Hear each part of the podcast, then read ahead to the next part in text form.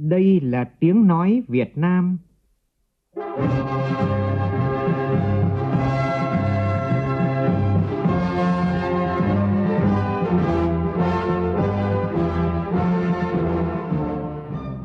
là tiếng nói Việt Nam, phát thanh từ Hà Nội, thủ đô nước Cộng hòa xã hội chủ nghĩa Việt Nam.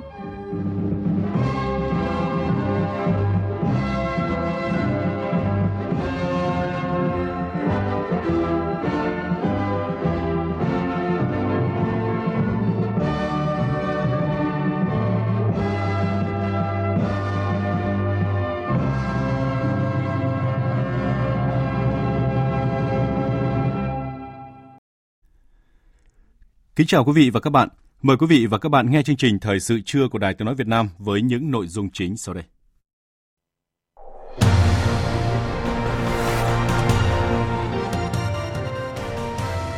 Chủ tịch Quốc hội Nguyễn Thị Kim Ngân được Quốc hội bầu giữ chức Chủ tịch Hội đồng bầu cử quốc gia. Ngành y tế tỉnh Đồng Tháp tổ chức chẩn đoán COVID-19 cộng đồng trước việc một thanh niên trốn cách ly. Mưa lớn kèm lốc xoáy tại một số địa phương khu vực phía Bắc khiến 3 người thiệt mạng, nhiều tài sản hư hỏng. Mục tiêu điểm trưa nay là nội dung phỏng vấn Bộ trưởng Bộ Giao thông Vận tải Nguyễn Văn Thể về kế hoạch và giải pháp thực hiện 3 dự án thành phần thuộc dự án xây dựng một số đoạn đường bộ cao tốc Bắc Nam phía Đông giai đoạn 2017-2020 từ hình thức PPP sang đầu tư công. Trong phần tin thế giới, Liên minh châu Âu chỉ trích Nga và Trung Quốc tổ chức tuyên truyền sai lệch nhằm vào khu vực này trong đại dịch COVID-19. Palestine đổi chiến thuật gây sức ép tối đa với Israel nhằm ngăn chặn tham vọng thôn tính bờ Tây.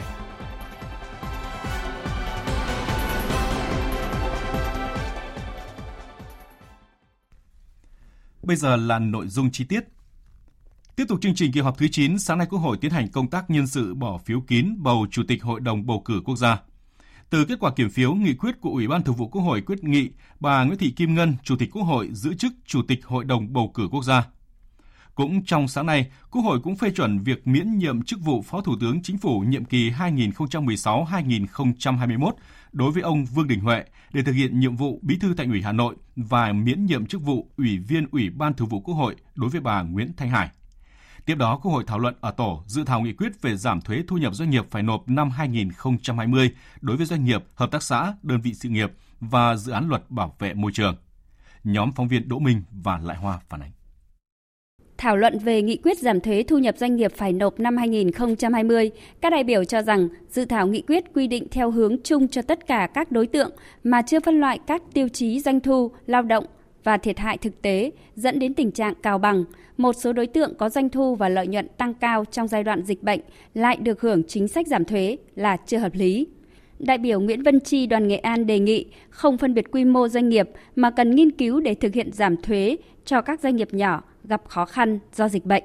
Nếu mà chúng ta cũng nhìn theo là cái mức là đang quy định ở trong dự thảo nghị quyết là mức 30.000 tỷ của một năm thì nếu mà chúng ta tính ra cho một tháng và đây chỉ là đây là doanh số chứ chưa phải là lợi nhuận của doanh nghiệp. Thì thật ra là tính ra là số thuế mà uh, doanh nghiệp nộp cũng như là cái số thuế được miễn giảm nó cũng không phải là thật sự là đáng kể. Thế thì uh, chính vì vậy thì chúng tôi cũng rất là nhất trí tức là phương án ở đây là sẽ là miễn giảm thuế cho một số doanh nghiệp nhỏ và siêu nhỏ mà có mức doanh số nhỏ hơn 30.000 tỷ của năm 2020 thấy rằng là doanh nghiệp có bị thiệt hại thì cái này cũng là một cái là ủng hộ chung cho các cái doanh nghiệp nhỏ và siêu nhỏ một số đại biểu cũng đề nghị làm rõ đề xuất giảm 30% số thuế thu nhập doanh nghiệp phải nộp của năm 2020 đối với doanh nghiệp có quy mô nhỏ sẽ làm giảm thu ngân sách nhà nước khoảng 15 tỷ đồng. Đại biểu Nguyễn Văn Thân, đoàn Thái Bình nêu ý kiến. Thế thì trong cái thời kỳ này, năm 2020, trên cơ sở nào mà để dự đoán được là bị giảm thu như là 15.000 tỷ? Nếu 30% thì 15.000 tỷ ở trong này có ghi rõ. Quân số rất chính xác. Tôi không biết là cái thuật toán nào và trên cơ sở nào mà lại đã khẳng định được là, là giảm thu như thế. Thế khi đưa ra 50% khi đưa ra 30% thì đại biểu chúng ta nhìn như mất mát nhiều quá. Nhưng mà thực chất đây không phải là mất. Đây là, là giảm thuế cho những người có lại bây giờ có những cái doanh nghiệp mà bây giờ nó nó đang tồn tại nhưng nó không có lại nó cứ chấp chữ lãi hay không lại cái doanh nghiệp ấy rất nhiều cũng trong sáng nay thảo luận ở tổ về dự án luật bảo vệ môi trường đề cập về nội dung thẩm định đánh giá tác động môi trường, Đại biểu Nguyễn Tạo, đoàn Lâm Đồng cho rằng quy định về đối tượng tham vấn đánh giá tác động môi trường trong dự thảo luật còn hẹp, cách thức tiến hành tham vấn quy định chưa cụ thể, khoa học, nên khó phát huy được đầy đủ tác dụng của những ý kiến tham vấn trong quá trình thực hiện đánh giá tác động môi trường. Đại biểu Nguyễn Tạo đề nghị cần bổ sung quy định này theo hướng mở rộng đối tượng tham vấn, đặc biệt là các cơ quan chuyên môn, các viện nghiên cứu, các hiệp hội khoa học kỹ thuật, đồng thời cần quy định khoa học hơn cách thức tiến hành tham vấn cộng đồng dân cư có liên quan đến dự án trong quá trình thực hiện đánh giá tác động môi trường. Hiện nay mà nói là tính đồng thuận của xã hội đây là trong các cái dự án mà chúng ta đã triển khai. Thì phần lớn là cộng đồng dân cư. Sự tác động trực tiếp thì cái ý kiến tham vấn này hoàn toàn không có. Chứ lấy lấy ý kiến phải nói là giống như chúng ta thường gọi là lấy ý kiến cử tri của cái vùng chịu sự tác động. Cái kênh này cần phải được phát huy đánh giá cao việc phân cấp về quản lý bảo vệ môi trường cho các bộ ngành địa phương. Song đại biểu Trương Trọng Nghĩa đoàn thành phố Hồ Chí Minh cũng băn khoăn là thực tiễn diễn ra hai chục năm, nhiều dự án đầu tư vi phạm ảnh hưởng đến môi trường rất nhiều. Việc phân cấp có đảm bảo cho quản lý, thanh tra về môi trường không biết có có nên quy định một cái một cái anh nó không phải là thanh tra của bộ tài nguyên môi trường hay là sao đó để nó giám sát trở lại có cách nào đó để chúng ta có thể ngăn chặn và thổi còi kịp thời à, những cái dự án mà ảnh hưởng đến môi trường? Bởi chúng ta hay phân chia thì chúng ta hay phân chia theo giá trị. Có những dự án trị giá của nó không lớn và nó thuộc ủy ban tỉnh. Nhưng nếu như mà mà bỏ qua tức là thiếu sót về cái bảo vệ môi trường thì tác hại nó lại là rất lớn. Chiều nay, các đại biểu Quốc hội thảo luận ở hội trường về việc điều chỉnh chủ trương đầu tư dự án xây dựng một số đoạn đường bộ cao tốc trên tuyến Bắc Nam phía Đông giai đoạn 2017-2020 nghe Chủ tịch Hội đồng bầu cử quốc gia trình bày tờ trình đề nghị Quốc hội phê chuẩn danh sách Phó Chủ tịch và Ủy viên Hội đồng bầu cử quốc gia. Thưa quý vị và các bạn, đến thời điểm hiện tại, Bộ Lao động Thương binh và Xã hội mới duyệt chi hỗ trợ cho 418 người lao động. Sự chậm trễ này khiến cho đời sống công nhân bị ảnh hưởng do dịch bệnh COVID-19 càng thêm khó khăn. Bên lề Quốc hội, các đại biểu mong muốn các bộ ngành chức năng cần sớm có giải pháp để công nhân được thụ hưởng chính sách hỗ trợ của nhà nước theo đúng tinh thần chỉ đạo của Thủ tướng Chính phủ. Ghi nhận của phóng viên Việt Cường và Nguyên Nhung.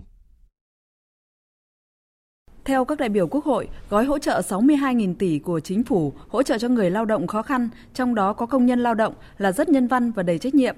Nhưng đến thời điểm này mới có 418 công nhân được nhận khoản trợ cấp này.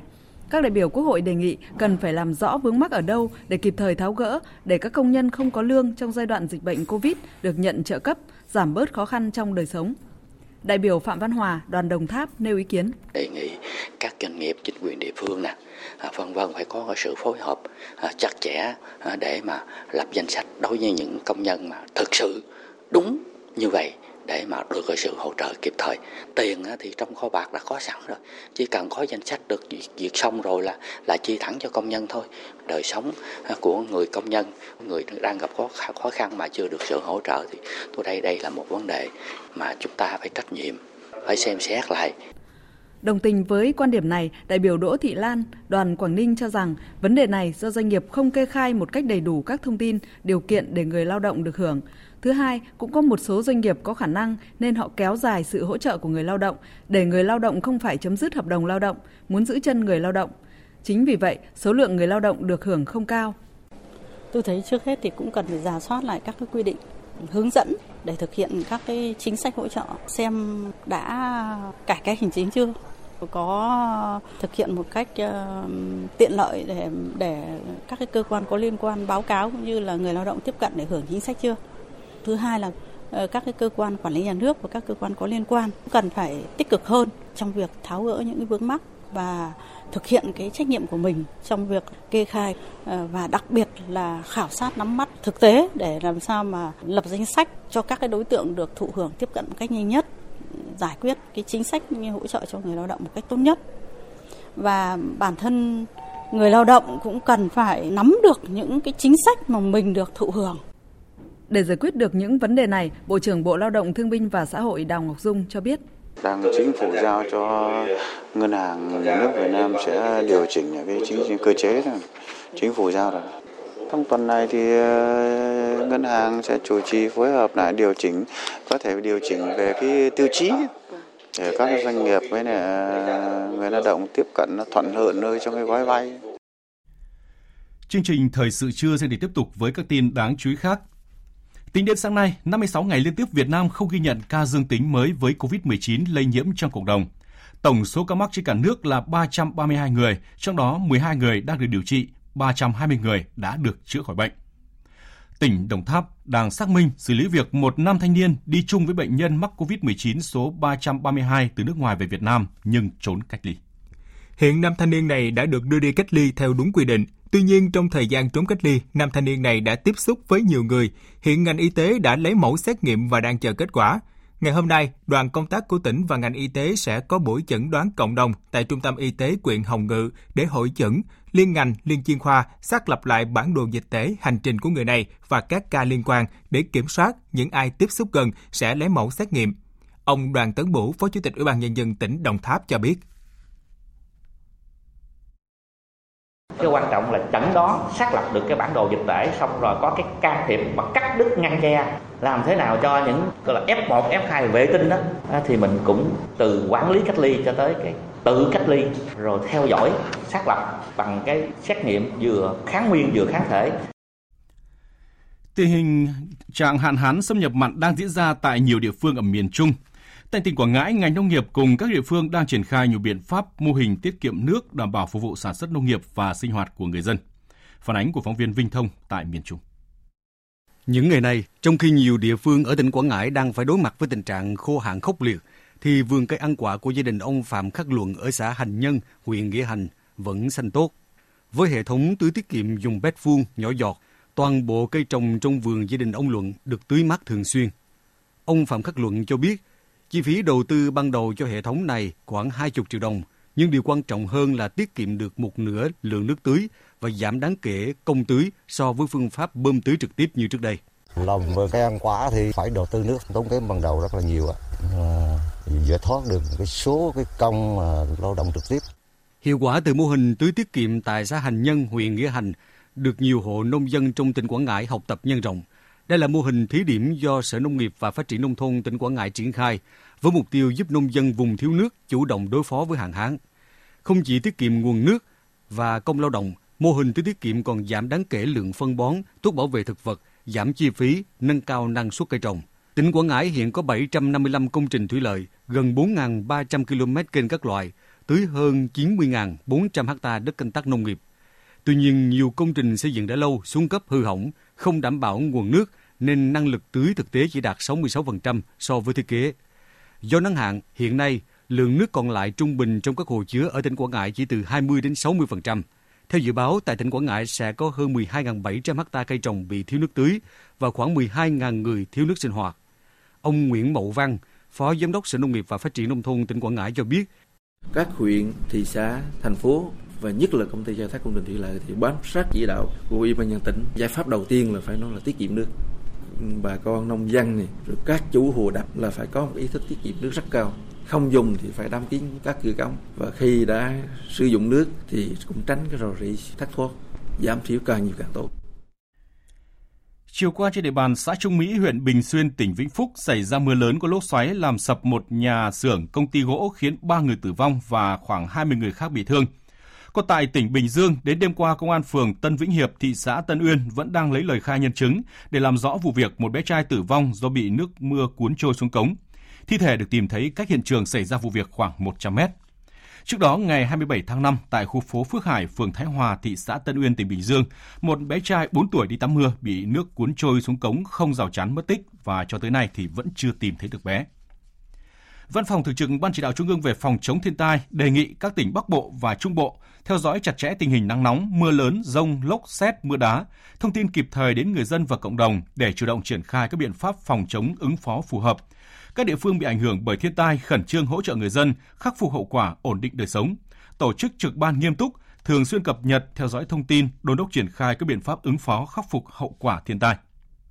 Còn bây giờ, xin mời biên tập viên Bùi Chuyên cung cấp những thông tin về tình hình thời tiết.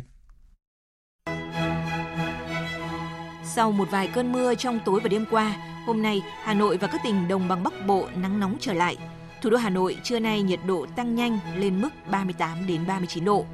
Với các nơi khác ở đồng bằng Trung du Bắc Bộ sẽ đỡ nóng hơn một chút, 35 đến 37 độ. Trung Bộ vẫn nắng nóng từ 35 đến 38 độ, có nơi trên 39 độ. nắng nóng ở các tỉnh Trung Bộ còn kéo dài trong nhiều ngày tới. Ở các tỉnh Bắc Bộ, nắng nóng kéo dài đến khoảng ngày 13 tháng 6. Chỉ số tiêu UV ở Hà Nội và Đà Nẵng có giá trị từ 7 đến 9, với mức ảnh hưởng nguy cơ gây hại rất cao đối với cơ thể con người khi tiếp xúc trực tiếp với ánh nắng mặt trời.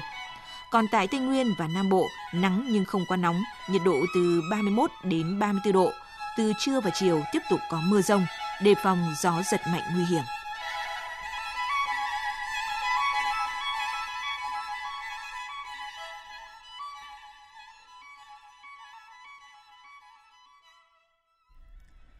Chương trình thời sự trưa xin được tiếp tục với phần tin thế giới.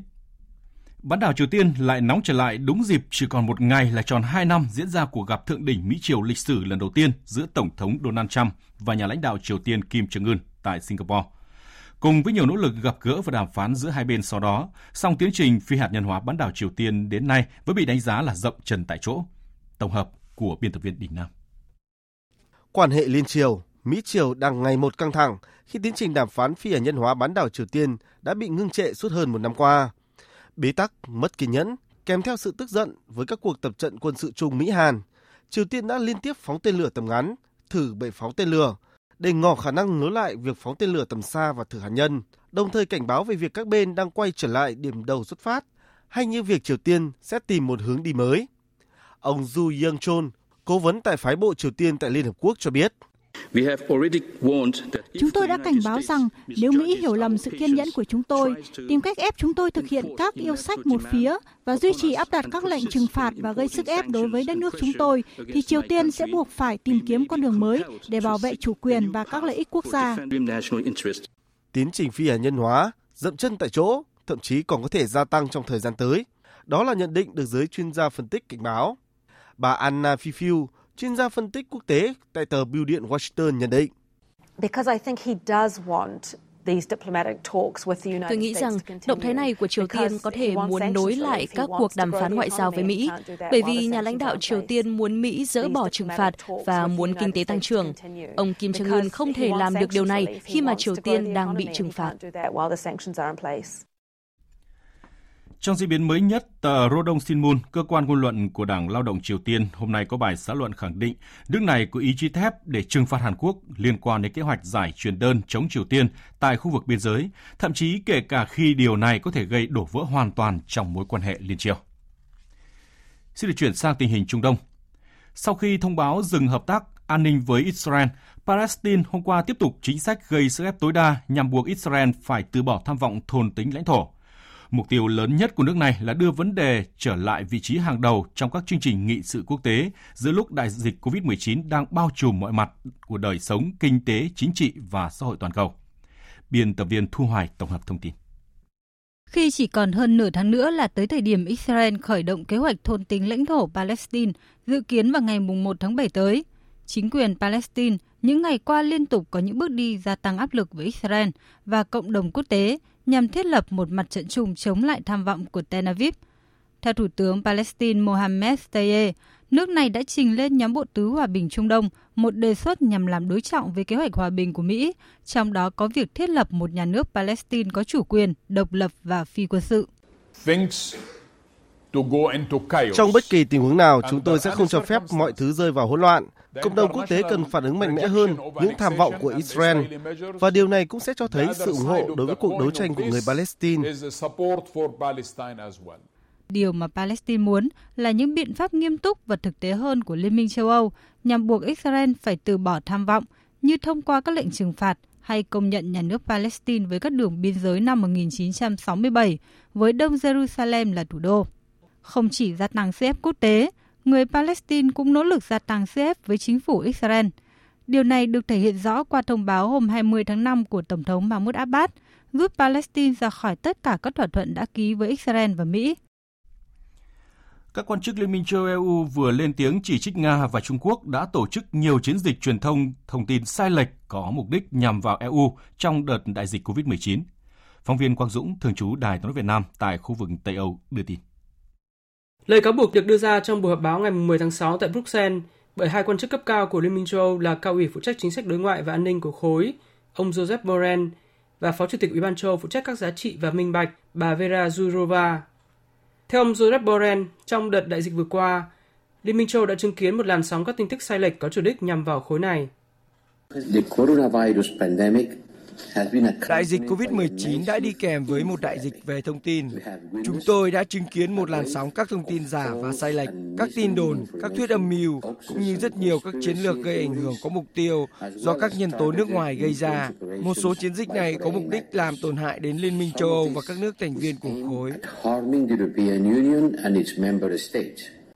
Trong các ví dụ về tin tức sai lệch thường được các quan chức Liên minh châu đưa ra để minh họa thời gian qua, có vụ việc Đại sứ quán Trung Quốc tại Pháp hồi tháng 3 vừa qua đăng bài báo trên trang web của Đại sứ quán, trong đó cáo buộc các nhân viên y tế tại các nhà dưỡng lão Pháp bỏ việc và để mặc người già chết vì COVID-19. Quan hệ giữa Liên minh châu và Trung Quốc đang trở nên xấu đi sau đại dịch COVID-19, sau khi xuất hiện các tranh cãi về cách Trung Quốc xử lý đại dịch hay cách truyền thông phương Tây đưa tin về Trung Quốc, đặc biệt từ khi Trung Quốc triển khai chiến lược ngoại giao chín lang, đấu tranh quyết liệt với các nước phương Tây. Thời sự tiếng nói Việt Nam.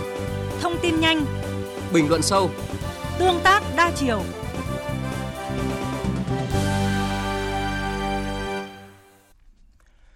Thưa quý vị và các bạn, thực hiện ý kiến của Bộ Chính trị và quyết định của Ủy ban Thường vụ Quốc hội về việc điều chỉnh chủ trương đầu tư dự án xây dựng một số đoạn đường bộ cao tốc trên tuyến Bắc Nam phía Đông giai đoạn 2017-2020,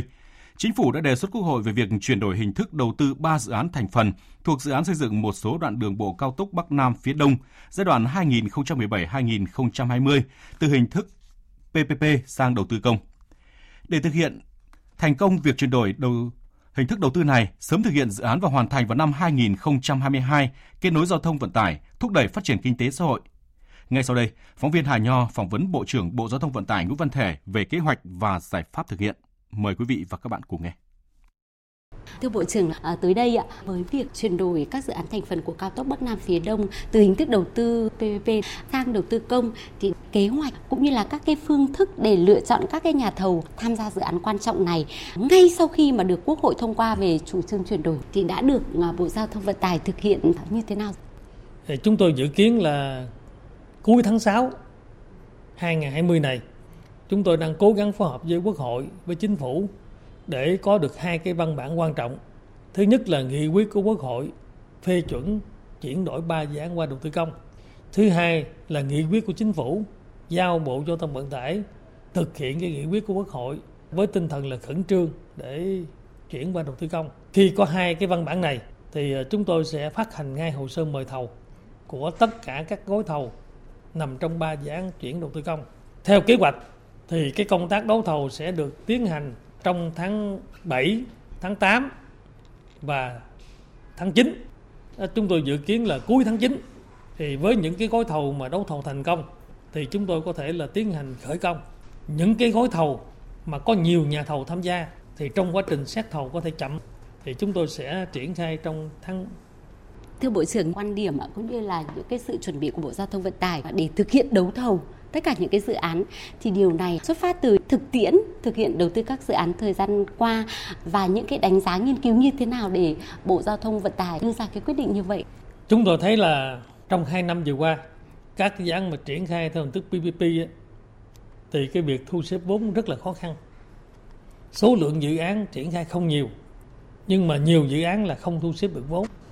Chính vì cái việc mà có thể khó khăn rất lớn trong việc thu xếp tín dụng. Do đó chúng tôi nghĩ rằng là nếu mà không thành công thì chúng ta sẽ mất rất nhiều thời gian. Nhưng mà dự án chúng ta lại là không triển khai được. Và cũng cùng với cái điều kiện hiện nay, chính phủ đang yêu cầu là kích cầu tập trung phát triển kinh tế xã hội để khắc phục là ảnh hưởng của dịch covid. Và đặc biệt là tạo nên cái sức bật mới cho nền kinh tế của chúng ta. Nhưng mà cũng phải nói lại đây không phải là thuần túy là dự án đầu tư công mà đây là cái dự án cũng là nhà nước kinh doanh. Có nghĩa rằng là bố trí ngân sách nhà nước để triển khai. Sau khi triển khai rồi thì chúng tôi sẽ tổ chức là đấu thầu thu phí để thu hồi lại cái nguồn lực cho nhà nước. Nói tóm lại là cái hình thức mà chúng ta quy động vốn tín dụng mà các nhà đầu tư PPP làm đó, với hình thức là chúng ta giống như là tạm ứng vốn của nhà nước để triển khai thì cái phương án sử dụng vốn ngân sách nhà nước là chúng ta chắc chắn là sẽ thành công. Chính vì xuất phát từ cái quan điểm như vậy và mong muốn là làm sao sớm có được cái dự án và có được công trình để góp phần là phát triển kinh tế xã hội. Do đó, Bộ Giao thông cũng như ờ, chính phủ hiện nay đang trình với Quốc hội để Quốc hội xem xét. Và chúng tôi cũng rất mong là các đại biểu Quốc hội ủng hộ để làm sao là dự án chúng ta sớm được triển khai trong năm nay, để chúng ta cơ bản hoàn thành toàn bộ trong năm 2022. Thưa Bộ trưởng, ngành giao thông vận tải tìm ra cái cách thức, cái giải pháp như thế nào để thực hiện thành công cái mục tiêu như chính phủ giao, quốc hội giao và sự tin tưởng mong đợi của các cử tri khi mà Việt Nam có những cái tuyến cao tốc đáp ứng được cái nhu cầu kết nối để phát triển kinh tế xã hội ạ? Hệ thống cao tốc là một trong những cái trụ cột xương sống để phát triển kinh tế xã hội. Đây là cái mô hình nhiều nước đã áp dụng mà Hàn Quốc là một điển hình. Do đó chúng tôi nghĩ rằng đường cao tốc Bắc Nam phía Đông nói chung và hệ thống từng đoạn cao tốc nói riêng có vai trò rất là quan trọng. Do đó là chúng ta cố gắng là tập trung nguồn lực để thực hiện. Để thực hiện theo đúng cái yêu cầu của chính phủ, của quốc hội và người dân hiện nay đó. Một là phải đảm bảo được tiến độ. Hai là đảm bảo chất lượng. Ba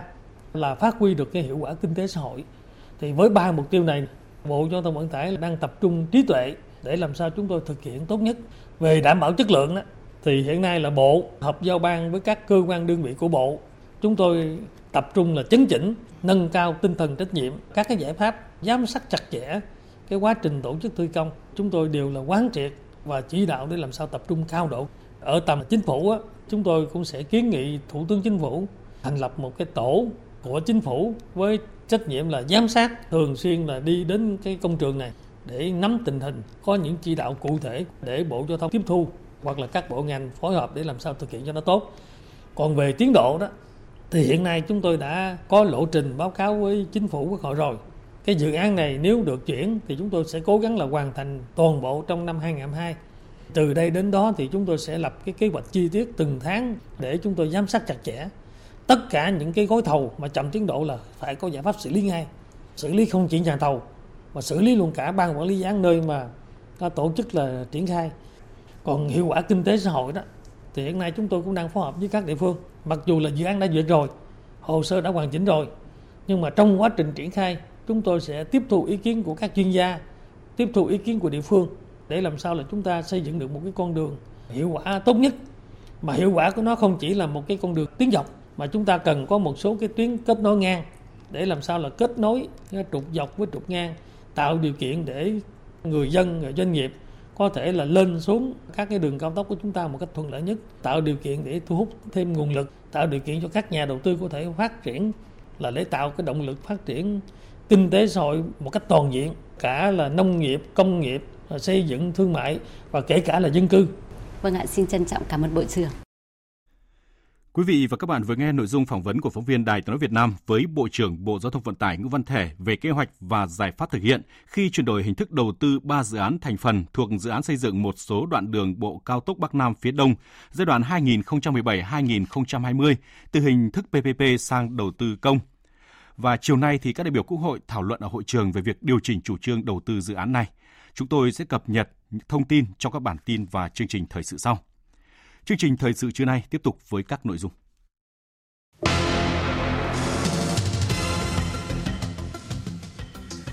Nghi vấn thao túng giá thịt lợn, Thủ tướng Chính phủ chỉ đạo ba bộ xem xét xử lý theo thẩm quyền nhằm bình ổn giá.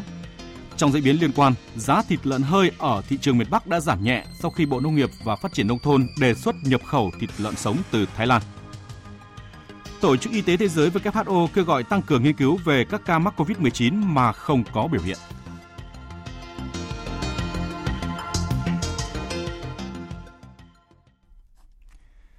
Sáng nay, Đại hội đại biểu Đảng bộ thành phố Thanh Hóa lần thứ 21 nhiệm kỳ 2020-2025 chính thức khai mạc. Đây là đại hội được Ban Thường vụ tỉnh ủy Thanh Hóa chọn tổ chức đại hội điểm Đảng bộ cấp huyện.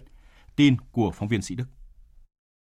Báo cáo chính trị trình bày tại đại hội khẳng định, nhiệm kỳ 2015-2020, Đảng bộ thành phố Thanh Hóa đã thực hiện đồng bộ quyết liệt sáng tạo các mục tiêu nhiệm vụ, giải pháp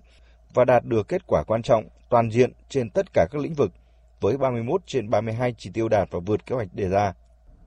Báo cáo chính trị trình tại đại hội cũng thẳng thắn chỉ rõ những hạn chế và yếu kém còn tồn tại trên từng lĩnh vực cụ thể, phân tích rõ nguyên nhân chủ quan và khách quan để đưa ra giải pháp khắc phục trong nhiệm kỳ mới. Nhiệm kỳ 2020-2025, thành phố Thanh Hóa đề ra 27 chỉ tiêu trên các lĩnh vực kinh tế, văn hóa, xã hội, môi trường, an ninh trật tự, xây dựng đảng và hệ thống chính trị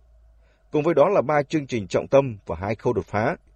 Để thực hiện hiệu quả các chỉ tiêu chương trình trọng tâm và khâu đột phá trong nhiệm kỳ 2020-2025,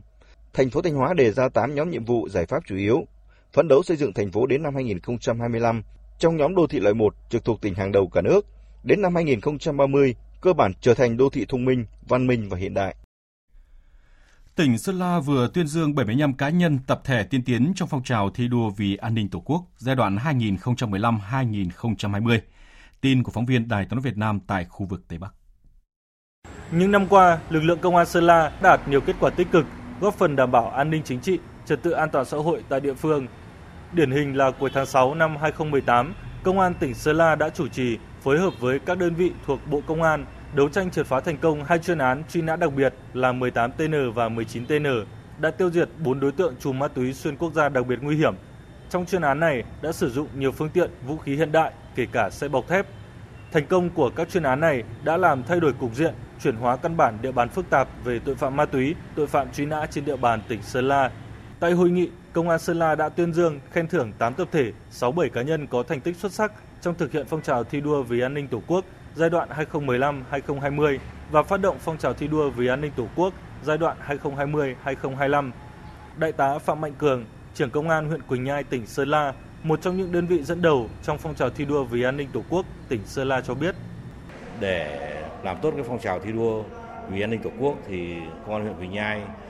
quán triệt và tiếp tục thực hiện các phong trào thi đua ờ, do công an tỉnh và bộ công an phát động. Thứ hai là gắn cái phong trào thi đua với nhiệm vụ chính trị cụ thể của đơn vị trên tất cả các mặt công tác ờ, để đảm bảo cái an ninh trật tự trên địa bàn. Liên tiếp những ngày gần đây, giá thịt lợn hơi ở thị trường miền Bắc đã giảm xuống mức từ 90.000 đến 95.000 đồng một kg. Nguyên nhân được cho là nhờ động thái sau khi Bộ Nông nghiệp và Phát triển Nông thôn đề xuất Thủ tướng Chính phủ cho phép nhập khẩu lợn sống từ Thái Lan. Ghi nhận của phóng viên Minh Long hỗ trợ dân sinh trên địa bàn thành phố Hà Nội cho thấy giá lợn hơi có xu hướng giảm rõ rệt. Đây được xem là phản ứng của thị trường trước thông tin cơ quan chức năng dự kiến nhập khẩu lợn sống từ Thái Lan. Muốn là giảm thêm nữa, tại vì là mình chủ yếu là bữa cơm hàng ngày mình cũng sử dụng thịt lợn khá thường xuyên. Mấy hôm trước là phải mua 20 mông ấy, thế mà mấy hôm nay thì là bắt đầu mua chỉ có 15 thôi. Hơn một tuần nay là giảm là như thế, thức ăn trung bình của mọi người thì cũng rất là chậm vì vừa rồi là có đợt dịch nên là họ ăn rất là ít. Chúng tôi mà kinh doanh mà bán chậm đi thì ở lò lợn họ sẽ giảm nữa. Đó là mong muốn cũng như kỳ vọng của chị Trần Thị Nhung ở quận Cầu Giấy, bà Phạm Thị Yến ở quận Hoàng Mai và chị Đỗ Thanh Tuyền, tiểu thương ở chợ Thành Công, quận Ba Đình, Hà Nội. Được biết giá lợn sống nhập khẩu về từ Thái Lan khoảng trên dưới 50.000 đồng một kg, Tuy nhiên, quá trình vận chuyển phải đi qua các nước Lào, Campuchia, được chuyển xe nhiều lần nên giá thành cũng sẽ bị đội lên ít nhiều. Nhưng chắc chắn sẽ thấp hơn giá trong nước hiện nay. Không chỉ nhập khẩu lợn sống, thời gian qua các bộ ngành chức năng cũng tiến hành nhập khẩu lợn bố mẹ từ Thái Lan. Ông Nguyễn Xuân Dương, quyền cục trưởng cục chăn nuôi cho biết, về lâu dài để giải quyết bài toán cung cầu và ổn định giá thịt lợn, vấn đề quan trọng nhất hiện nay là thúc đẩy tái đàn lợn ở các địa phương bình ổn được ngành hàng thịt lợn thì chúng ta vẫn xác định là sản xuất trong nước là quan trọng nhất. Đó là vấn đề là phải tái đàn. Các cái tỉnh đã làm tốt rồi, chúng ta tiếp tục làm. Đặc biệt là những cái tỉnh mà cái tỷ lệ tái đàn nó chưa cao thì phải tập trung cao độ cho cái việc tái đàn khôi phục cái đàn lợn trong sản xuất. Vấn đề tái đàn là vô cùng quan trọng. Mà nếu chúng ta chỉ có tập trung ở những công ty lớn thì chúng tôi cho là chưa đủ. Bởi vì như thế là trên khoảng 60% vẫn nằm ở trong các nông hộ và các trang trại vừa và trang trại nhỏ. Thế thì cái vai trò của địa phương là vô cùng quan trọng. Chính quyền địa phương phải xác định đây là cái nhiệm vụ trọng tâm mà phải tăng cường qua chỉ đạo cái việc tái đàn này. Đến thời điểm hiện tại, công việc rà soát, chuẩn bị cho việc nhập khẩu lợn sống về để giết mổ tại Việt Nam nhằm tăng nguồn cung thịt lợn phục vụ nhu cầu tiêu dùng trong nước về cơ bản đã hoàn thành. Thứ trưởng Bộ Nông nghiệp và Phát triển nông thôn Phùng Đức Tiến cho hay đây là vấn đề quan trọng, phải tuân thủ không chỉ quy định kiểm dịch trong nước mà còn phải theo các quy định quốc tế, nên các thủ tục phải được kiểm tra cân nhắc kỹ. Thực hiện chỉ đạo của Thủ tướng Chính phủ trong quá trình thực hiện, Bộ Nông nghiệp và Phát triển nông thôn sẽ đảm bảo lợi ích của cả ba nhóm đối tượng là người chăn nuôi, người chế biến và người tiêu dùng. Tập trung Thái Lan có quy mô đàn lợn lớn. Thứ hai là có trình độ chăn nuôi tương đối phát triển. Thế thì yêu cầu Thái Lan là cung cấp những cái thông tin về giám sát dịch bệnh, về tiêm phòng, về đáp ứng miễn dịch của các cái bệnh trên lợn. Các doanh nghiệp thì đã chuẩn bị sẵn sàng nguồn nguyên liệu bên kia khi mà người ta lấy mẫu xét nghiệm bên kia gửi hồ sơ bên này và bên này sẽ xét nghiệm nuôi cái đi được là cho giết mổ đưa vào thị trường, giảm áp lực về thịt lợn và cái giá để góp phần chia sẻ cái lợi ích của người chăn nuôi, người chế biến và người tiêu dùng. Để bình ổn giá thịt lợn, đảm bảo cân đối cung cầu, ngành hàng thịt lợn thời gian tới vẫn rất cần sự đồng hành của người tiêu dùng trong việc thay đổi thói quen sử dụng thịt lợn truyền thống sang thịt lợn đông lạnh để góp phần bình ổn giá thịt lợn trên thị trường. Sau khi nhận được phản ánh về giá lợn hơi ngày càng tăng, Thủ tướng Chính phủ chỉ đạo Bộ Nông nghiệp và Phát triển Nông thôn, Bộ Công Thương và Bộ Tài chính chủ động thực hiện đầy đủ các giải pháp và xử lý theo thẩm quyền để bình ổn giá thịt lợn. Trước đó, Hội Bảo vệ người tiêu dùng Việt Nam đã gửi lên Thủ tướng Nguyễn Xuân Phúc bản kiến nghị bình ổn giá thịt lợn. Hội Bảo vệ người tiêu dùng cho rằng nhiều ý kiến nhận định bản chất giá thịt lợn cao là do mất cân đối cung cầu. Tuy nhiên, một kịch lý vẫn tồn tại là dù thịt nhập khẩu tăng tới hơn 3 lần, tốc độ tái đàn cũng tăng mạnh, nhu cầu giảm, nhưng giá thịt lợn vẫn neo ở mức cao trong một thời gian dài cho đến nay. Điều đó không chỉ ảnh hưởng đến đời sống của người tiêu dùng mà còn liên quan đến chỉ số CPI. Từ thực tế này, Hội Bảo vệ người tiêu dùng Việt Nam cũng đề nghị các cơ quan chức năng cần làm rõ nguyên nhân giá thịt lợn vẫn cao như hiện nay. Có hay không hành vi thỏa thuận hạn chế cạnh tranh, thao túng giá, găm hàng trục lợi. Hiệp hội cũng đề nghị các doanh nghiệp, các cơ quan nhà nước cần minh bạch thông tin, thường xuyên cập nhật và cung cấp giá cả thịt lợn trong và ngoài nước. Đề nghị các cơ quan chức năng tăng cường kiểm tra, chống đầu cơ, chống buôn lậu, xử lý nghiêm các hành vi vi phạm. Tại hội nghị công tác thủy lợi phục vụ sản xuất dân sinh vụ mùa năm 2020 khu vực Trung Du và Đồng bằng Bắc Bộ diễn ra sáng nay tại Thái Bình, các đại biểu thống nhất nhận định cần chủ động các kịch bản tiêu úng trong tình huống mưa lớn tương ứng với các giai đoạn sinh trưởng và phát triển của lúa. Phóng viên Đài Tiếng nói Việt Nam phản ánh. Dự báo mùa bão năm nay trên khu vực Biển Đông có xu hướng hoạt động muộn hơn so với trung bình nhiều năm. Cụ thể sẽ có khả năng xuất hiện khoảng 11 đến 13 cơn bão và áp thấp nhiệt đới trên khu vực Biển Đông. Trong đó có khoảng 5 đến 6 cơn sẽ ảnh hưởng trực tiếp đến đất liền nước ta. Bão và áp thấp nhiệt đới tập trung nhiều ở khu vực Trung Bộ và phía Nam trong những tháng cao điểm của mùa mưa bão năm 2020. Trong đó các cơn bão hoặc áp thấp nhiệt đới xảy ra nhiều trong các tháng 7 và tháng 8 ở Bắc Bộ và từ tháng 9 đến tháng 11 ở các tỉnh miền Trung. Các đại biểu cho rằng cần xây dựng kịch bản về ngập lụt úng đối với các giai đoạn lúa mùa sinh trưởng và phát triển. Ông Nguyễn Đức Lư, giám đốc công ty khai thác công trình thủy lợi Bắc Hưng Hải chia sẻ, khó khăn hiện nay là các bờ kênh trong hệ thống sau 60 năm xây dựng đã xuống cấp, nhiều nơi bị sạt lở ảnh hưởng không nhỏ đến việc tiêu khi ngập úng xảy ra ở các tỉnh thành phố trong phạm vi công trình do công ty quản lý như thành phố Hà Nội, Bắc Ninh, Hưng Yên, Hải Dương. Công tác dự báo khí tượng thủy văn là cực kỳ quan trọng. Hệ thống Bắc Hải là hệ thống ờ, tiêu ờ, tự tư chảy. Chính vì thế cho nên là nếu dự báo tốt và chúng tôi tiêu kịp thời thì nó sẽ hạn chế thiệt hại khi ờ, mưa úng xảy ra. Đã chủ động xây dựng các phương án. Ví dụ như là khi có dự báo về tình hình khí tượng thủy văn xấu, mưa lớn hoặc là bão xảy ra thì chúng tôi chủ động gạn tháo. Đô thị hóa rồi là công nghiệp hóa. Trong khi đó thì hệ thống thủy lợi chưa được nâng cấp tần suất tiêu phù hợp. Chính vì thế cho nên việc tiêu nước đệm vẫn là quan trọng nhất trong cái công tác phòng chống lụt Phát biểu tại hội nghị, ông Nguyễn Văn Tỉnh, Tổng cục trưởng Tổng cục Thủy lợi lưu ý, các địa phương cần đẩy sớm lịch gieo trồng vụ mùa hợp lý để tránh thời điểm dễ xảy ra mưa lớn đầu vụ, đồng thời giảm diện tích gieo xạ, không thực hiện ở các khu vực trũng thấp, không chủ động tiêu úng. Khi dự báo có mưa lớn, tổ chức bơm tiêu nước đệm hợp lý để chủ động phòng chống úng ngập, tăng cường bơm tiêu nước trên đồng, ruộng khi xảy ra ngập lụt, úng chỉ đạo các địa phương là trước mùa mưa lũ hàng năm cần phải ra soát đánh giá tổng thể mà nếu các công trình hoặc hạng mục công trình có những cái dấu hiệu hư hỏng và có thể xảy ra sự cố thì cần phải đầu tư sửa chữa nâng cấp ngay. Ngoài đầu tư sửa chữa nâng cấp cũng như xây mới cần củng cố tổ chức khai thác công trình thủy lợi, đặc biệt là các công ty khai thác công trình thủy lợi cần phải đổi mới để mà nâng cao cái hiệu quả hoạt động làm thế nào phục vụ đáp ứng đúng được yêu cầu. Cũng đề nghị các địa phương chủ động trong cái việc phòng tránh, đặc biệt khi có những cái trận mưa và lũ lớn xảy ra. Từ hôm nay đến ngày 14 tháng 6 này, Hội sách cũ Hà Nội tổ chức hội sách tại sân Trung tâm Thương mại MIPEC Long Biên, số 2 Long Biên 2, Hà Nội. Ban tổ chức cho biết số lượng sách cũ được mang đến hội sách là rất lớn, thể loại đa dạng. Hội sách cũng mang đến nhiều cuốn sách hay vàng bóng một thời – Dịp này nhân tháng kỷ niệm 32 năm ngày mất của cố họa sĩ Bùi Xuân Phái 24 tháng 6 năm 1988, Hội sách cũ Hà Nội tổ chức trưng bày các sách báo mà họa sĩ nổi tiếng này đã minh họa, báo văn nghệ ngày 15 tháng 12 năm 1951, 14 tháng 1 năm 1984 và 16 tháng 1 năm 1985, gương mặt Hồ Tây, Hà Nội mùa thu, hè trèo.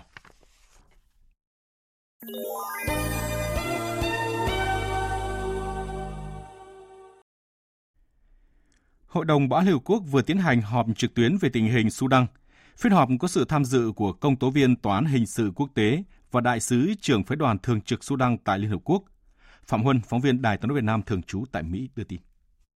Các nước thành viên Hội đồng Bảo an hoan nghênh những tiến triển tích cực thời gian qua ở Sudan nói chung và khu vực Darfur nói riêng, ghi nhận tình hình an ninh ở Darfur đã được cải thiện, song còn nhiều thách thức, đặc biệt là tình trạng gia tăng bạo lực giữa các cộng đồng. Các nước thành viên Hội đồng Bảo an bày tỏ hy vọng tiến trình đàm phán hòa bình giữa chính phủ chuyển tiếp và các nhóm vũ trang ở Darfur sẽ sớm đạt kết quả cụ thể, mong muốn phái bộ hỗ trợ chuyển tiếp hợp nhất của Liên Hợp Quốc ở Sudan sẽ đóng góp tích cực vào việc hỗ trợ chính phủ Sudan trong thời gian tới. Đại sứ Phạm Hải Anh, Phó trưởng phái đoàn Việt Nam tại Liên Hợp Quốc, hoan nghênh nỗ lực của chính phủ chuyển tiếp của Sudan trong thúc đẩy hòa bình, an ninh và phát triển ở Sudan,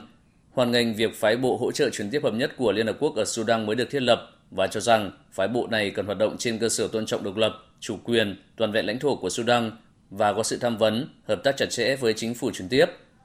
Đại sứ Phạm Hải Anh cũng nhấn mạnh trách nhiệm hàng đầu trong bảo đảm tuân thủ luật nhân đạo quốc tế, ngăn ngừa và trừng trị các tội ác nghiêm trọng thuộc về quốc gia liên quan và bày tỏ hy vọng chính phủ Sudan sẽ có các biện pháp phù hợp để xử lý vấn đề này. Ngoại trưởng Nhật Bản và Pháp hôm qua đã tiến hành điện đàm thống nhất phương châm sẽ đưa tuyên bố chung yêu cầu Trung Quốc duy trì thể chế một nhà nước hai chế độ tại hội nghị ngoại trưởng G7 sẽ diễn ra tới đây sau khi Trung Quốc có chính sách tăng cường an ninh tại Hồng Kông. Phóng viên Bùi Hùng, thường trú Đài tiếng nói Việt Nam tại Nhật Bản thông tin. Tại cuộc điện đàm, hai bên bày tỏ lo ngại sâu sắc về việc Trung Quốc đưa ra luật an ninh quốc gia nhằm ngăn chặn hành động phản đối tại Hồng Kông, đồng thời khẳng định sẽ hợp tác chặt chẽ trong nhiều khuôn khổ bao gồm hội nghị thượng đỉnh G7 để giải quyết vấn đề này. Trong nhiều ngày qua, Nhật Bản nhiều lần đề cập vấn đề Hồng Kông, Trung Quốc, đặc biệt là tỏ ý lo ngại về tình hình tại đây. Trong một phát biểu tại cuộc họp Ủy ban Ngân sách Hải viện, Thủ tướng Abe Shinzo khẳng định Nhật Bản sẽ nỗ lực để có thể đưa ra một tuyên bố chung thể hiện sự lo ngại đối với vấn đề Hồng Kông tại hội nghị thượng đỉnh G7 dự kiến tổ chức tại Mỹ. Hội nghị thượng đỉnh G7 hiện đang bị hoãn do dịch COVID-19. Ông Abe nói rõ ràng rằng Nhật Bản sẽ đóng vai trò chủ đạo trong việc dẫn dắt các nước G7 đưa ra một tuyên bố chung về chính sách gọi là một quốc gia hai chế độ. Về dịch COVID-19, Trung tâm Kiểm soát và Phòng ngừa Dịch bệnh châu Phi cho biết tính đến chiều tối qua, châu lục này đã ghi nhận tổng cộng gần 200.000 ca mắc COVID-19. Số ca tử vong vì dịch bệnh tại châu lục này đã tăng lên hơn 5.340 trường hợp. Hiện dịch bệnh đã lây lan ở 54 quốc gia châu Phi, trong đó khu vực Bắc Phi là nước ảnh hưởng nhiều nhất cả về số ca mắc bệnh cũng như là số ca tử vong. Trong khi đó, người đứng đầu Viện Y tế Toàn cầu Harvard Asiziha tại Mỹ nhận định số người tử vong do COVID-19 tại Mỹ có thể lên đến 200.000 người vào tháng 9 tới, trong khi tổng số ca mắc COVID-19 tại nước này đã vượt quá 2 triệu người vào ngày hôm qua. Tổng Giám đốc Tổ chức Y tế Thế giới WHO Tedros Adhanom Ghebreyesus cho biết cần nghiên cứu thêm để hiểu rõ hơn về mức độ mà COVID-19 đang được lây truyền bởi những người nhiễm không triệu chứng. Phát biểu trong một cuộc họp báo trực tuyến tại Sne, ông Tedros cho biết.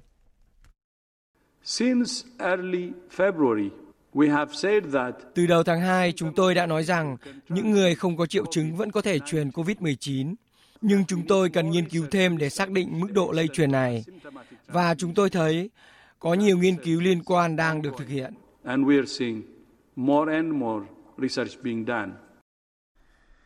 Theo số liệu chính phủ Trung Quốc công bố ngày hôm qua, hơn 20 người đã thiệt mạng hoặc mất tích sau khi mưa lớn gây lũ lụt và lở đất tại miền Nam nước này. Bộ Quản lý Tình trạng Khẩn cấp Trung Quốc cho hay lũ lụt đã ảnh hưởng đến khoảng 2 triệu 630 nghìn người tại 11 khu vực cấp tỉnh. Mưa lớn đã buộc 228.000 người phải di rời, hơn 1.300 ngôi nhà bị phá hủy và gây thiệt hại kinh tế trực tiếp lên tới hơn 4 tỷ nhân dân tệ, tương đương khoảng 566 triệu đô la Mỹ. Dự báo mưa rông sẽ còn kéo dài đến tối nay tại một số khu vực của tỉnh Hồ Bắc, Hồ Nam, Giang Tây, Chiết Giang, Phúc Kiến, Trùng Khánh, Quý Châu, Quảng Tây và Hắc Long Giang.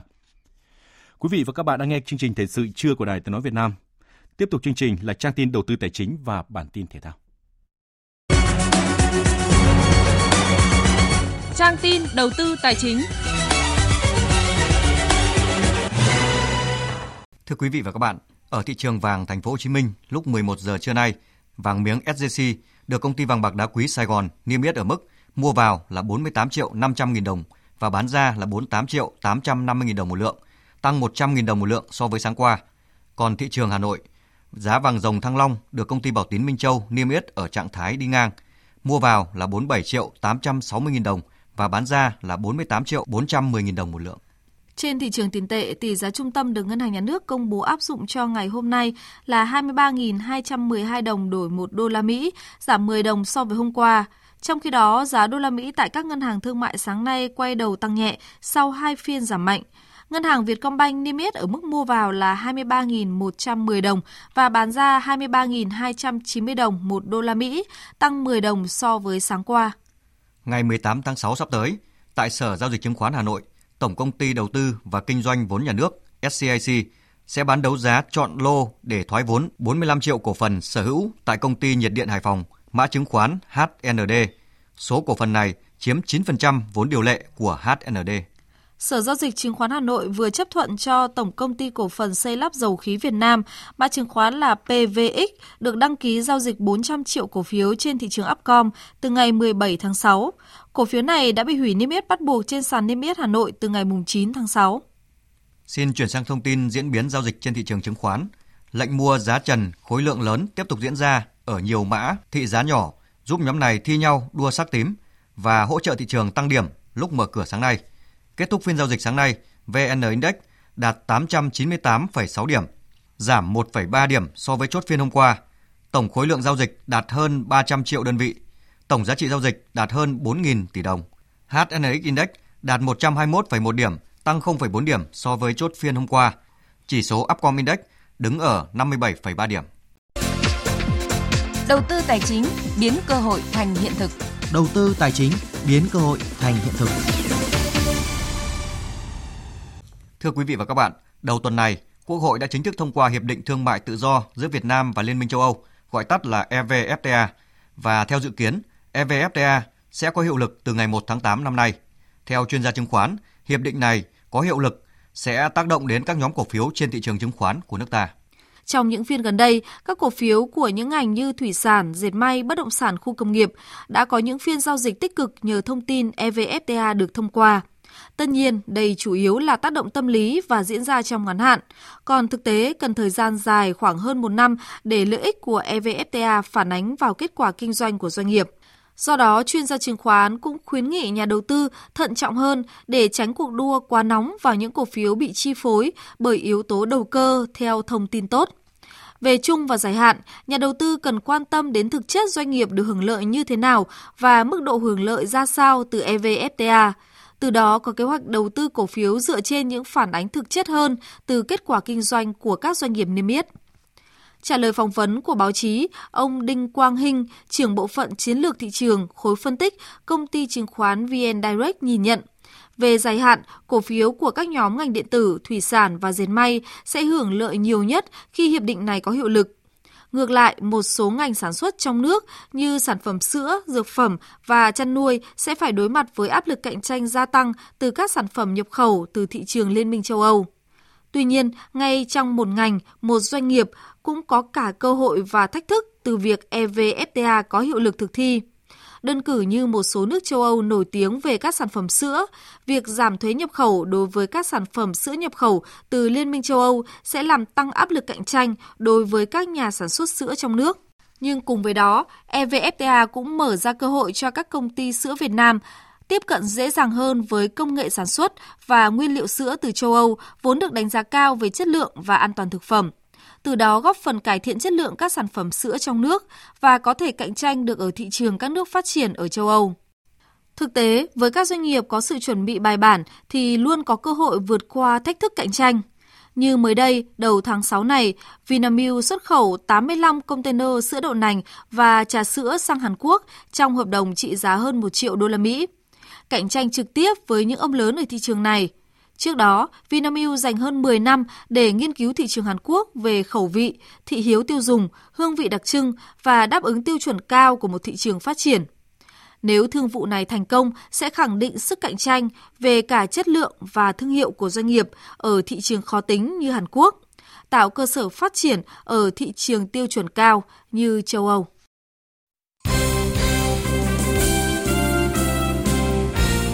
Thưa quý vị và các bạn, Vòng loại giải Futsal HD Bank vô địch quốc gia 2020 do Đài Tiếng Nói Việt Nam và Liên đoàn bóng đá Việt Nam phối hợp tổ chức tại nhà thi đấu trường Đại học Nha Trang, tỉnh Khánh Hòa đã kết thúc. Điểm nhấn lớn nhất từ các trận đấu vòng loại là sự hiện diện của nhiều cầu thủ trẻ và lối chơi tập thể. Phải tới mùa thứ ba tham dự vòng loại, Việt Football mới có được chiến thắng đầu tiên. Nhưng chính họ góp công lớn làm đảo lộn mọi dự đoán ban đầu của giới chuyên môn, góp phần làm cho diễn biến các trận đấu vòng loại trở nên kịch tính, quyết liệt và khó lường hơn bao giờ hết. Màn trình diễn ấn tượng của các cầu thủ trẻ Cao Bằng, Quảng Nam, Hưng Gia Khang Đắk Lắk khiến người hâm mộ thực sự phấn khích. Còn các huấn luyện viên phần nào cũng yên tâm hơn về bước đi sắp tới. Huấn luyện viên Nguyễn Bảo Quân của đội Cao Bằng chia sẻ trong ờ, vòng loại năm nay thì rõ ràng là, là các đội rất là tiến bộ rồi thì tôi thấy là một, trước đây ví dụ như vòng loại thì có những đội thì chúng ta thường thường thấy là anh em cũng là tập hợp một số những anh em ừ, từ ờ, phong trào hoặc là sân lớn chuyển sang thì cái phút san nó nó nó không đậm nét lắm nhưng rõ ràng các đội năm nay đều tất cả mọi người đều chơi phút san thì tôi nghĩ rằng cái đó là cái mà tôi thấy là khác biệt so với mọi năm và cái điều đó thì tôi, bản thân tôi là một người làm phút san thì tôi cảm thấy rất là mừng. Còn huấn luyện viên Nguyễn Hữu Hoàng Phúc của đội Quảng Nam đánh giá Thật sự thì vòng loại à, năm 2020 đã cho thấy à, sự tiến bộ rất à, lớn của các đội bóng trẻ và sự cạnh tranh của các đội bóng đã tăng lên rất nhiều và là tính hấp dẫn của giải đấu ngày càng cao hơn. Theo đánh giá của tôi thì Việt Football và Hưng Gia Khang đã cho thấy một sự tiến bộ rất lớn của mình về cách chơi futsal cũng như là cách tiếp cận giải đấu. Vì vậy là cái tính cạnh tranh đã tăng lên. Vòng chung kết của giải Futsal HD Bank vô địch quốc gia 2020 đã xác định đủ 10 đội, gồm 4 đội vượt qua vòng loại là Khánh Hòa, Việt Football, Cao Bằng, Quảng Nam, cùng 6 đội được vào thẳng gồm Thái Sơn Nam, Sahako, Savinet Sanatech Khánh Hòa, Cadia trên Sài Gòn, Đà Nẵng, Thái Sơn Bắc, Lượt đi sẽ được tổ chức từ ngày 14 tháng 6 đến ngày 5 tháng 7 tại nhà thi đấu trường Đại học Nha Trang Khánh Hòa, còn lượt về diễn ra ở nhà thi đấu Lãnh Binh Thăng thành phố Hồ Chí Minh từ ngày 5 đến ngày 26 tháng 9. Chuyển sang các thông tin thể thao đáng chú ý khác. Theo án phạt đầu tiên trong mùa giải này, mà Ban kỷ luật VFF vừa công bố, ban tổ chức trận đấu của câu lạc bộ Dược Nam Hà Nam Định bị phạt 15 triệu đồng do để xảy ra tình trạng khán giả xuống khu vực sân thi đấu, ném nhiều chai nước xuống sân ở trận gặp Viettel tại vòng 3 V-League 2020. Dạng sáng nay, Ivan Perisic và Robert Lewandowski đã ghi bàn giúp câu lạc bộ Bayern Munich thắng Eintracht Frankfurt với tỷ số 2-1 trong trận bán kết Cúp Quốc gia Đức. Với hai bàn thắng này, Bayern Munich cân bằng kỷ lục ghi 129 bàn được lập cách đây 47 năm ở mùa giải 1972-1973. Bayern Munich vẫn còn một loạt trận đấu ở mùa giải năm nay, do đó chắc chắn sẽ phá kỷ lục về số bàn thắng. Nếu không có dịch bệnh, người hâm mộ toàn cầu có lẽ đang hướng về Rome để theo dõi trận mở màn Euro 2020 vào cuối tuần này. Thế nhưng dịch bệnh đã khiến giải đấu bị hoãn thêm một năm, còn UEFA phải cố gắng sắp xếp lại các khâu tổ chức. Giải đấu vẫn sẽ chính thức được gọi là Euro 2020 dù bắt đầu khởi tranh vào ngày 11 tháng 6 năm 2021. Trao đổi với truyền thông mới đây, Chủ tịch UEFA Alexander Seferin thừa nhận UEFA sẽ thảo luận thêm về nguyên tắc tổ chức ở 12 thành phố, sẵn sàng tổ chức chỉ ở 8 đến 10 thành phố. Một cuộc họp của Ủy ban điều hành UEFA vào ngày 17 tháng 6 tới sẽ quyết định vấn đề này, cũng như địa điểm tổ chức trận chung kết Champions League. Hôm qua, ban tổ chức Olympic Tokyo thống nhất với Ủy ban Olympic quốc tế IOC về việc đơn giản hóa sự kiện thể thao tầm cỡ thế giới này. Phát biểu tại họp báo sau cuộc họp trực tuyến với lãnh đạo IOC, giám đốc điều hành Ủy ban tổ chức Olympic Tokyo, ông Toshiro Muto cho biết. IOC và chúng tôi đã xác định 200 mục cần đơn giản hóa, trong đó hoạt động giữa đốt truyền thống đang được cân nhắc, nhưng lúc này chưa thể công bố chi tiết. Ủy ban tổ chức Olympic Tokyo sẽ đánh giá từng mục trong danh sách và Ủy ban điều phối của IOC sẽ đưa ra quyết định cuối cùng vào tháng 9 tới. Theo truyền thông Nhật Bản, các nhà tổ chức đang cân nhắc giảm bớt số lượng quan chức IOC cũng như là đại diện các liên đoàn thể thao quốc gia. Trước đó, Chủ tịch IOC Thomas Bach khẳng định không giảm bớt số môn thể thao hoặc số lượng vận động viên tham dự. Dự báo thời tiết Trung tâm Dự báo Khí tượng Thủy văn Quốc gia cho biết, hôm nay khu vực Trung Bộ tiếp tục có nắng nóng và nắng nóng gay gắt, có nơi đặc biệt gay gắt với nền nhiệt độ cao nhất phổ biến từ 35 đến 38 độ, có nơi trên 39 độ. Còn tại khu vực Trung Du và Đồng bằng Bắc Bộ có nắng nóng, có nơi nắng nóng gay gắt với nền nhiệt độ phổ biến từ 35 đến 37 độ, có nơi trên 37 độ. Và dự báo nắng nóng ở các tỉnh Trung Bộ còn kéo dài trong nhiều ngày tới. Từ ngày mai 12 tháng 6, nắng nóng mở rộng ra các tỉnh Bắc Bộ và có khả năng kéo dài đến khoảng ngày 13 tháng 6. Sau đây sẽ là phần dự báo chi tiết các khu vực chiều và đêm nay. Phía Tây Bắc Bộ chiều nắng có nơi có nắng nóng, riêng Hòa Bình có nắng nóng gay gắt, chiều tối và đêm có mưa rào và rông vài nơi, nhiệt độ từ 24 đến 35 độ, riêng Hòa Bình từ 36 đến 38 độ. Phía Đông Bắc Bộ chiều nắng, riêng Trung Du và Đồng bằng có nắng nóng, có nơi nắng nóng gay gắt, chiều tối và đêm có mưa rào và rông vài nơi, nhiệt độ từ 26 đến 35 độ. Riêng Trung Du và Đồng bằng từ 34 đến 37 độ, có nơi trên 37 độ. Các tỉnh từ Thanh Hóa đến Thừa Thiên Huế, chiều nắng nóng và nắng nóng gay gắt, có nơi đặc biệt gay gắt. Chiều tối và đêm có mưa rào và rông vài nơi, nhiệt độ từ 26 đến 39 độ, có nơi trên 39 độ. Các tỉnh ven biển từ Đà Nẵng đến Bình Thuận, chiều nắng nóng, phía Bắc có nắng nóng gay gắt, chiều tối và đêm có mưa rào và rông vài nơi, nhiệt độ từ 25 đến 38 độ, phía Bắc có nơi trên 38 độ. Tây Nguyên có mưa rào và rông vài nơi, nhiệt độ từ 21 đến 34 độ. Nam Bộ có mưa rào và rông vài nơi, nhiệt độ từ 25 đến 35 độ. Khu vực Hà Nội chiều nắng nóng có nơi nắng nóng gay gắt, chiều tối và đêm có mưa rào và rông vài nơi, nhiệt độ từ 27 đến 37 độ, có nơi trên 37 độ. Tiếp theo là dự báo thời tiết biển, vịnh Bắc Bộ và vùng biển từ Quảng Trị đến Quảng Ngãi có mưa rào và rông vài nơi, tầm nhìn xa trên 10 km, gió Nam cấp 4, cấp 5. Vùng biển từ Bình Định đến Ninh Thuận, từ Bình Thuận đến Cà Mau có mưa rào và rông rải rác, tầm nhìn xa trên 10 km, gió Nam đến Tây Nam cấp 4. Vùng biển từ Cà Mau đến Kiên Giang và Vịnh Thái Lan có mưa rào và rông rải rác, tầm nhìn xa trên 10 km, giảm xuống từ 4 đến 10 km trong mưa, gió nhẹ.